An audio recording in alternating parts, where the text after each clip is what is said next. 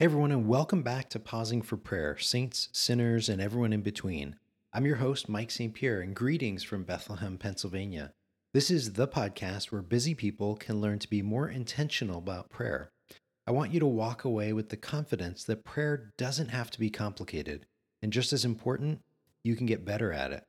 Today's March 5th, 2021, the third week of Lent, and last week we talked about the concept of the quiet life, where it came from, and why it might be attractive to you. Today, I want to invite you to reflect on an idea called the low information diet. But before we do that, I want to invite you to an experiment that I'm running. You probably know about my blog over at mikestpierre.com, where I write about once a week. Now I'm trying something new, something to complement my blog writing. You can now get a very short thought of the day, typically about prayer, over at a complimentary site. It's my Hey site, and the URL is world.hey.com forward slash saint. By subscribing there, you'll get short bursts of inspiration, super brief, delivered to your inbox. No work to do on your part except open it when it arrives. How's that for simple? Again, that's world.hey.com forward slash saint. Okay, on to today's topic the low information diet.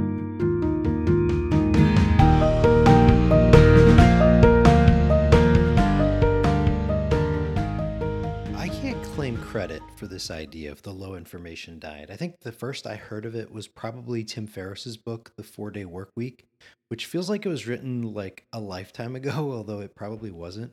Tim Ferriss's idea was this by practicing selective ignorance of non essential things, you will free up more time to do important things.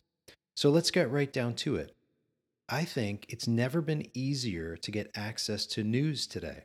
I mean, lots of news Apple News, Google News, Yahoo News, Catholic News, Protestant News, churchy news, politics news sites, CNN, Fox.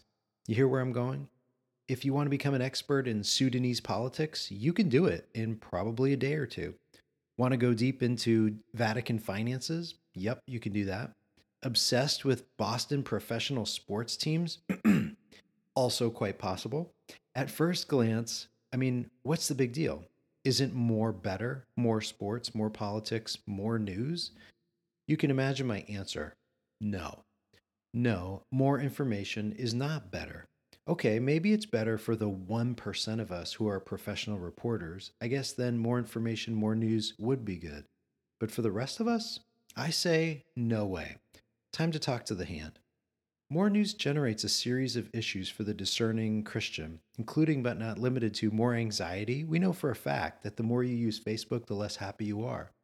A sense of feeling rushed, FOMO, or a sense of fear of fearing what you are missing out on, an addiction to your smartphone, less silence, less prayer, difficulty sleeping, more difficulty when you worship.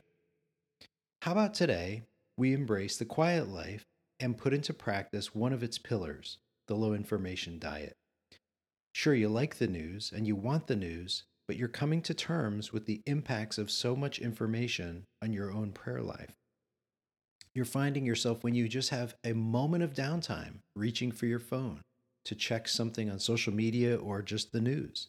That's a problem. That's called addiction. And I know because I've been addicted to my smartphone over the years. You probably have too. You're just exhausted and you want to craft a new approach to your week. So here's how you do it five simple steps, and I'll tell you what it looks like in my own life. Step number one admit that too much news is a problem.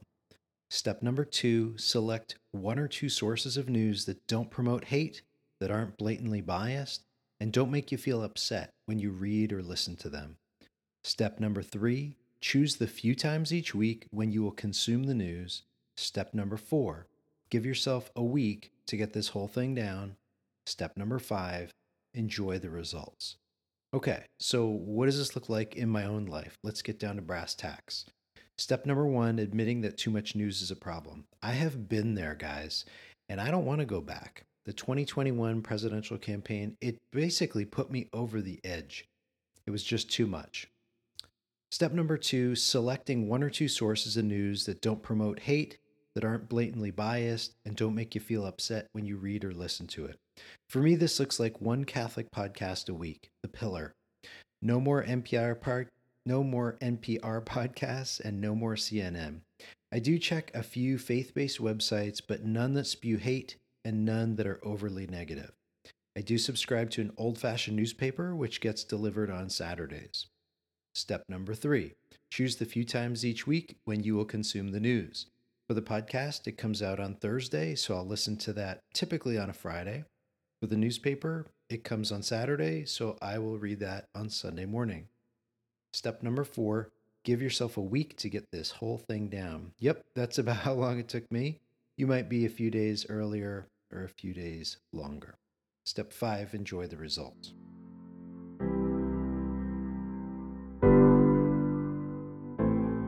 Right, I want to talk about that for, for one second because what I've found uh, startlingly delightful about the low information diet is this if something is super important, it's pretty likely to fall into one of the webs, the once a week podcast or the once a week newspaper.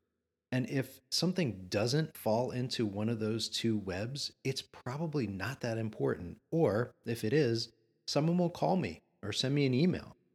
And it's pretty awesome just to think that I've now set up this system. And again, this is not unique to me. I'm just curating ideas from other people who've come before me. But it's kind of amazing. And I would invite you to give it a try. Embrace the quiet life by putting into practice the low information diet.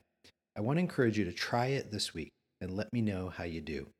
Hey, as we say each week, don't forget, you can do this and God can do this through you.